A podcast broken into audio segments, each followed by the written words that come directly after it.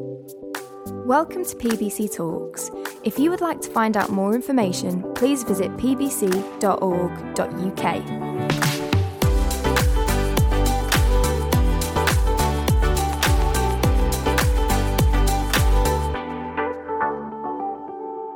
So this is weird.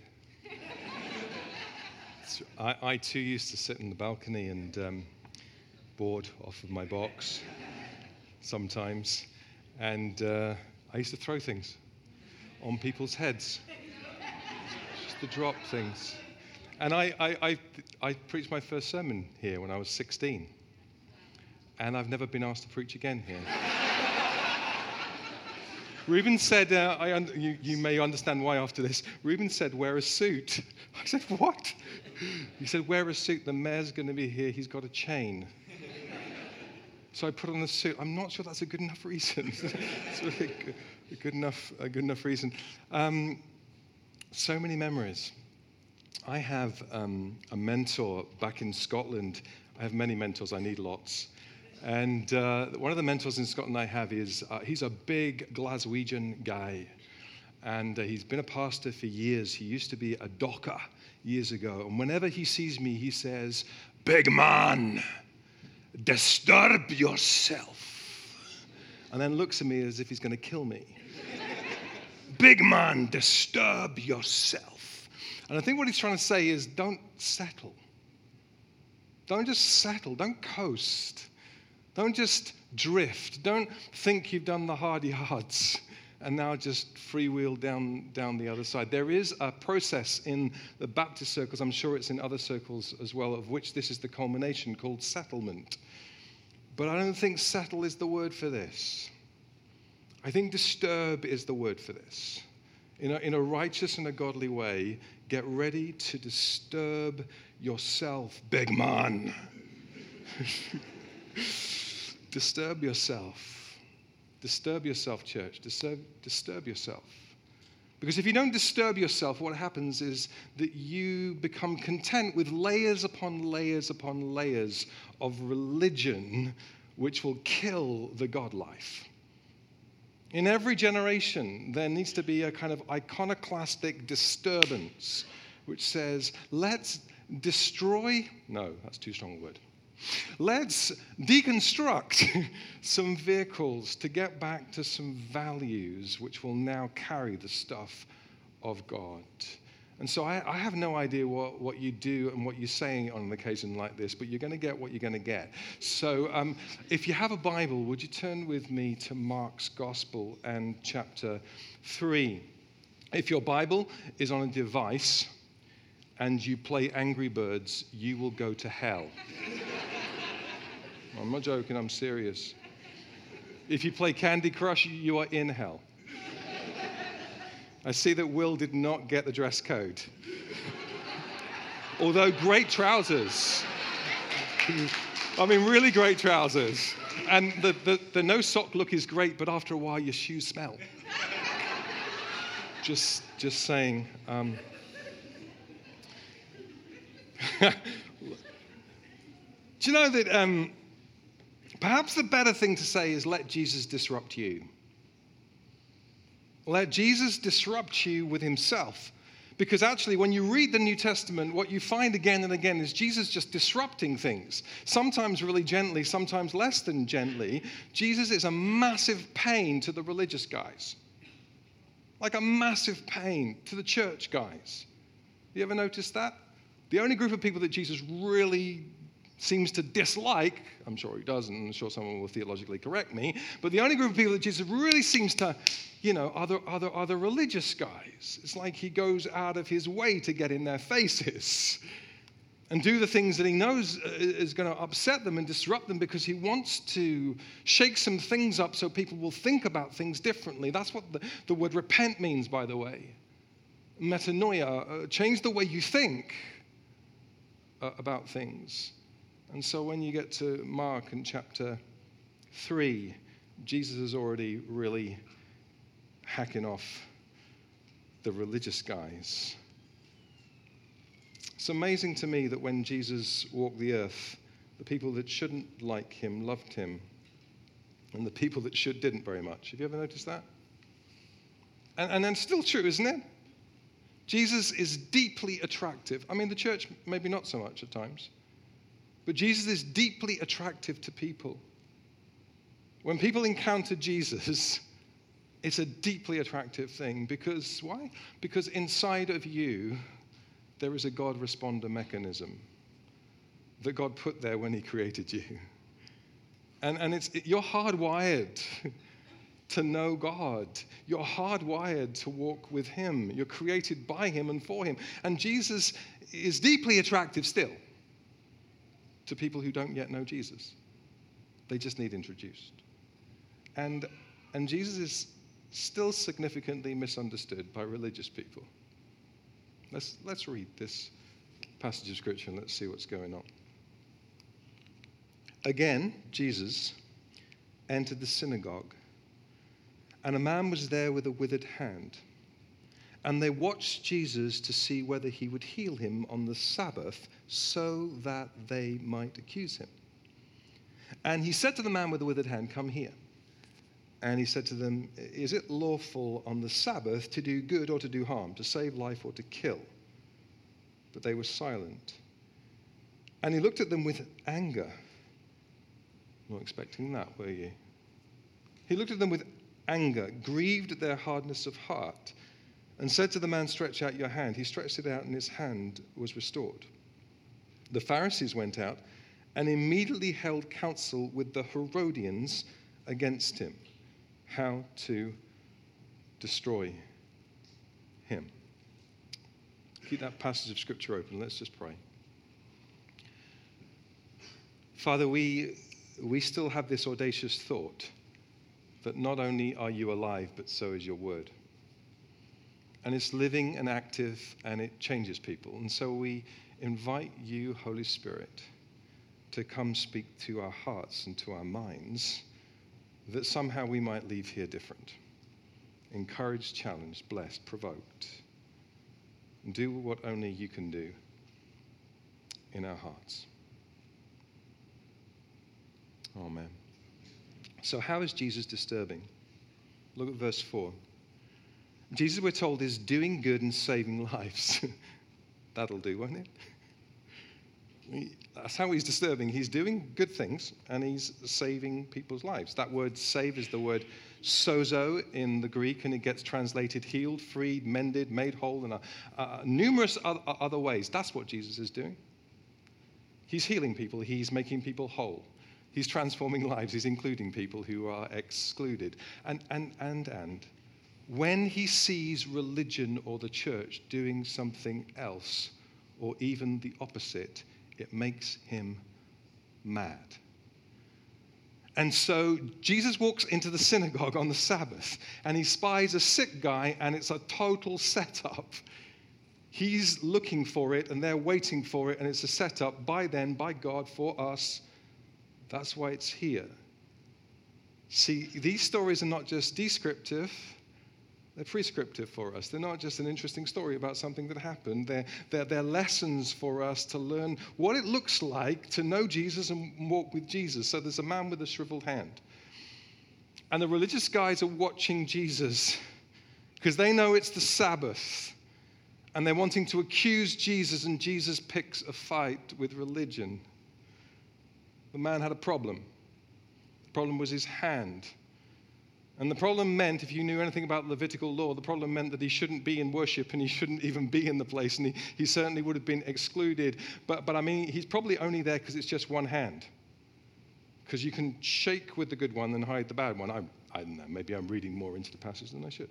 But, but I think that's what's going on. And Jesus is going to do something really cool. Watch this, watch.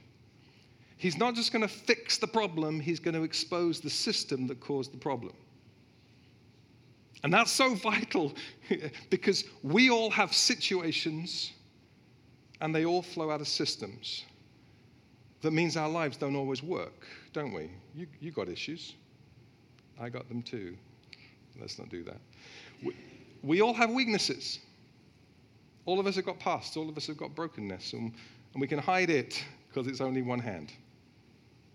Or we can let God deal with it and the system that causes it. That's what this is about, isn't it? Jesus came teaching the kingdom of God. He came saying, There is a kingdom that subverts every earthly kingdom and supersedes every earthly kingdom. There's something different, there's something bigger, there's something, there's something beyond. And he came exposing religion, saying, These systems are not going to help you live the kingdom. It's the system that's causing the problem that's killing the kingdom. Reuben, Poynton. Jesus is wanting to disturb the religious stuff, disturb passivity because it's a system that's disabling involvement. You see, you see, when Jesus came, the people were used to different kinds of religious leaders. For the most part, they were either blenders or separators. The separators were the Pharisees and the Essenes. The Pharisees separated themselves from everybody else by trying to be purer than everybody else and, and by having 600 laws. And the Essenes separated themselves from everybody else by hiding in caves so that no one would, would kind of get them. And, and the Herodians and the Sadducees, they were like the opposite. They were the ones that kind of blended in. You couldn't really see the difference between the Herodian and, and, and, and a normal citizen. Uh, and so they, they dealt with, uh, and, and, and both are being passive. Some by, by hiding, and some by blending. And Jesus comes along and says, I'm neither of those things, I'm a restorer. And so the Herodians and the Pharisees, who should never talk to one another really, come together to plot against Jesus because they want to kill him because he's disturbing their comfort and their passivity. Church, I know you know this, but the way of Jesus is a way of involvement. It's always causal. It's always causal which, which means you can't just think in any way, shape, or form that church is a place you come to where you get fed. Feed me. And you judge whether, whether the church is good or not as to whether you're getting fed or whether your children are getting taught or whether, I mean, all those things can happen and they're good things to happen, but you don't judge a church. It's, it, it's whether that teaching and that is enabling you to teach yourself and enabling you to teach others, enabling you to be causal, enabling you to make a difference in this world. You can't just live quiet lives, minding your own business with your get out of hell free cards, hoping that Jesus will come soon. And not getting involved with anybody else's lives or struggles.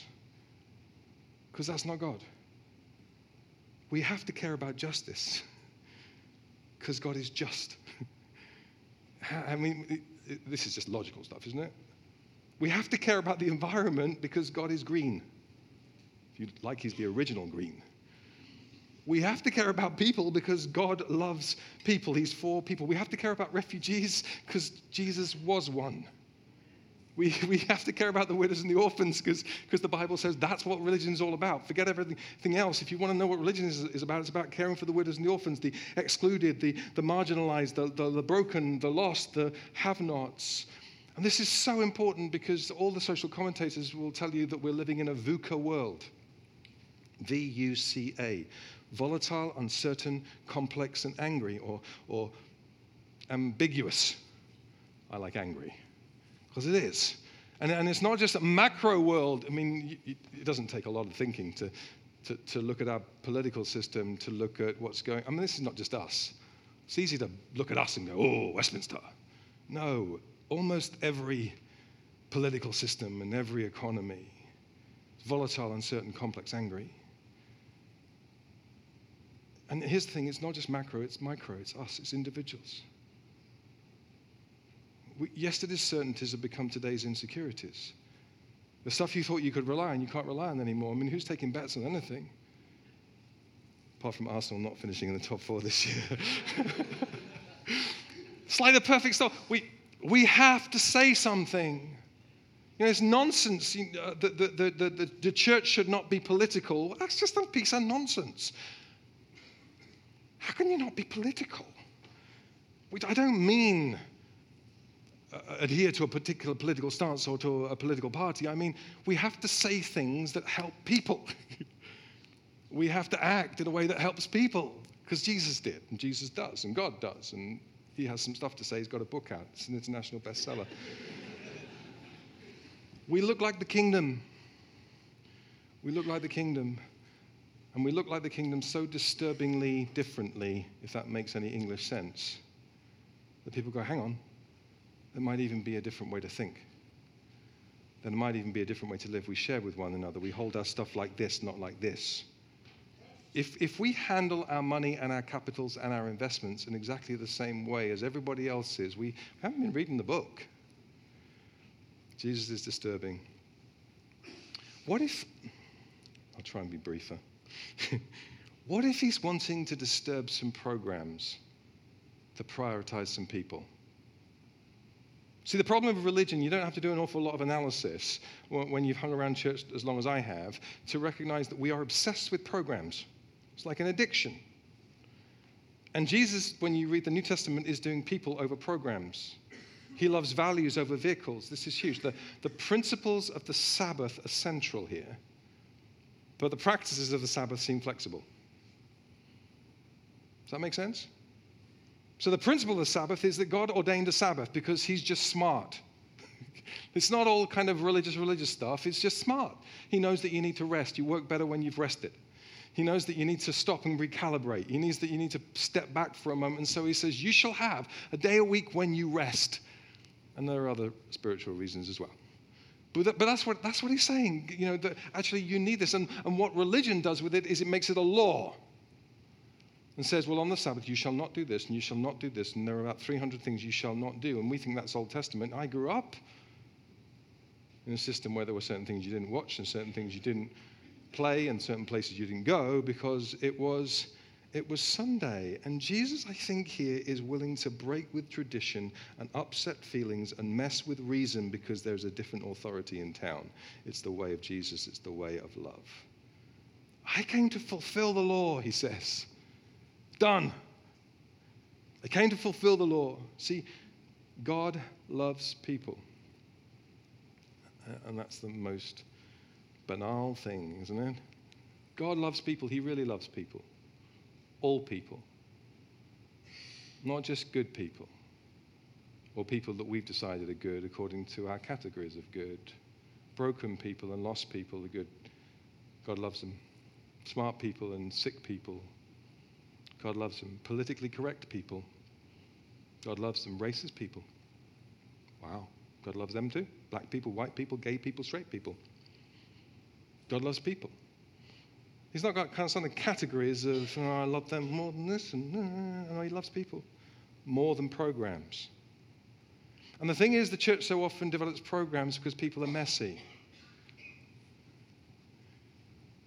Therefore, we can, we, if we do a parenting course and a marriage course and a course for people who've done too many courses, and, and then we don't have to handle the fact that we've got people who have almost infinite issues that God can meet and deal with. That's just messy.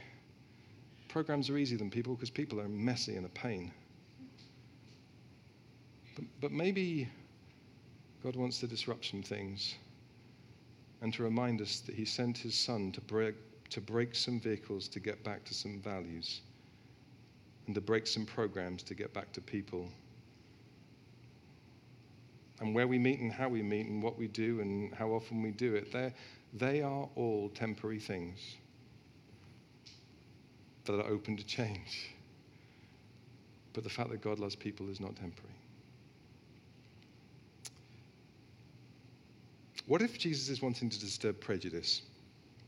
Ooh. The problem of religion is, is almost certainly a problem of prejudice.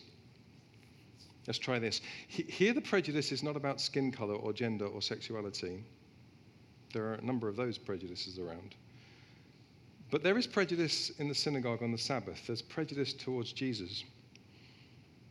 So the Pharisees have already decided what Jesus is going to do and, and, and what they think about Jesus and how they want to trap Jesus. Break it down the word prejudge, prejudice.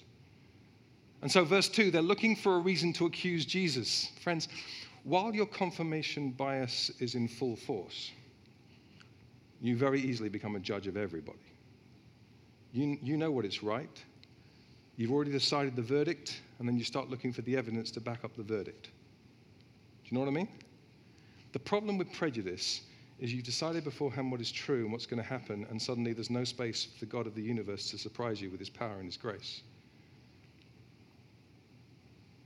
And you know what? You always find what you're looking for. Don't you? We are so judgy.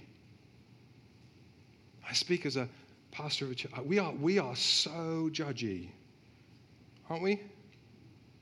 I mean, I, I find it really difficult to walk down the road without judging people, if I'm honest. And I'm going to be because you never have to invite me back, and you probably never will. Do you know, I find it so difficult. I walk down the road and go, Why are you wearing that? I don't say that out loud.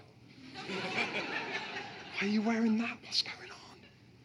I sometimes think to myself, Why are you with him? Do I, I just do that kind of, that's, that, I don't know if you've done it, people cut you up in traffic, there are things you think. We're so judgy. We're so judgy in the church. You know, honestly, the, the, nonsense conversations we have and fights we have about whether you're Pentecostal or charismatic or Baptist or emergent or whatever, I mean, who cares? Really? Really? Nobody out there cares and they just think we're stupid. And God is grieved. Because these are brothers and sisters. And here's, here's the thing I want you to get if you decide to be a judge, you cannot be a witness. You ever noticed that? Because you can't be the judge and the witness at the same time, can you? I mean, I'm sure there are some of you legal buffs will come and tell me you actually can. But actually, in my book, you can't be a judge and a witness. So every time we decide we're going to judge everybody and we're going to judge how people should behave and we're going to judge the, the way people are and how they parent and how they bring up their kids and how they talk to one another and all that stuff that we assume, which is nonsense to assume, all that time we, we, uh, uh, uh, we dismiss the possibility that we can be witnesses to who God is and what God does and how God surprises people and how God heals people and how God transforms life because we're so busy judging everybody. Can't be the witness if you're, if you're the judge. And we're damaging ourselves as much as everybody else. And we're missing out on God. I am offended. I think they're the most powerful three words in our culture right now. I am offended. Try to not be offended. Stop looking for things not to like. There's a lot of things not to like in churches and in life. Come on, people, we're all broken. We all mess up the projection. we're all living in a broken world with, with the opportunity of transformatory grace. Can you imagine the power of the witness that there would be if this was a judgment free zone? If people looked at us and went, there's something radically different about those people because they actually live life like this rather than like this. They don't judge people all the time.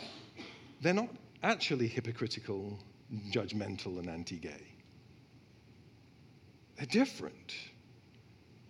Prejudice and passivity in programs make Jesus mad. Really mad.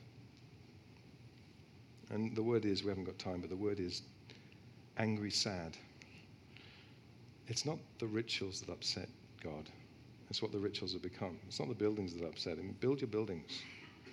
It's what the buildings have begun to stand for. It's not the budgets. It's, it's we miss the point so often. When we do church in a way that stops being good and freeing people, it's in danger of becoming evil and not what God meant. And we need to change it up. And so Jesus says, I'm not doing it your way. In God's house, on God's day, I'm saving some lives. Stretch out your hand. And the man was healed. And it defied religion and it offended most of them.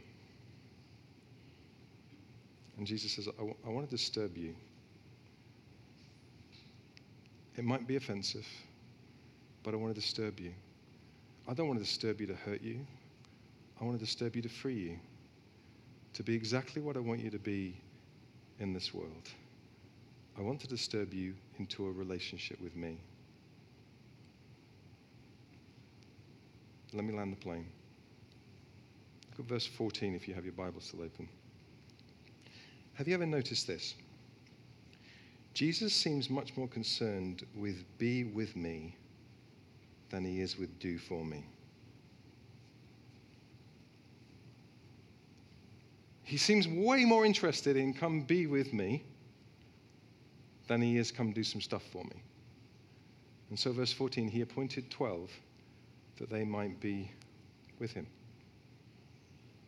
And I think, I think it's the being with Jesus that defies religion.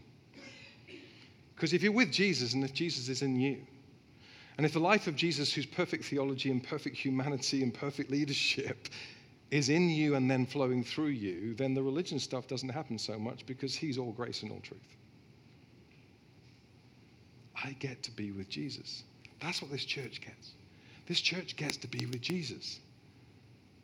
This church gets to be with Jesus. It's not the thing that helps us do the thing, it's the thing. That's why you never invite me back. it's not the thing that helps do the thing, it's the thing. I get to be with Jesus. But the byproduct of being with Jesus is that the life of Jesus in me flow, flows through me. In other words, stop living for Jesus. He doesn't need you to. It just creates a strive and a drive, and it very easily ends up in religion and courses and programs and making the thing happen and, and, and all being on your shoulders to change the world. Stop living for Jesus and start living with Jesus, and you'll live like Jesus. And it will change everything around you. See, it's the secret to the fruitfulness of your life is not what you do, it's about who you be, who you behold. Listen to Paul. He, he says this in 2 Corinthians. But you, as you with unveiled faces. Focus on the Lord. You are being transformed into his likeness, glory to glory. The secret is Jesus, not you. And Jesus says, Come be with me. Let me disturb you, and you'll live like me. Let's hang out more. Disrupt yourself, big man. Can I pray? So, God, we, um, we pray a wheat and chaff prayer. That which was chaff and of the preacher and not very helpful, blow it away on the wind so that it wouldn't affect us in a negative way. But that which was wheat, that which was for our hearts and our souls and our minds, that which is supposed to transform things. Would you speak it into our hearts in such a way that it would bug us until we become the people that you're calling us to be? We ask this in Jesus' name. Amen.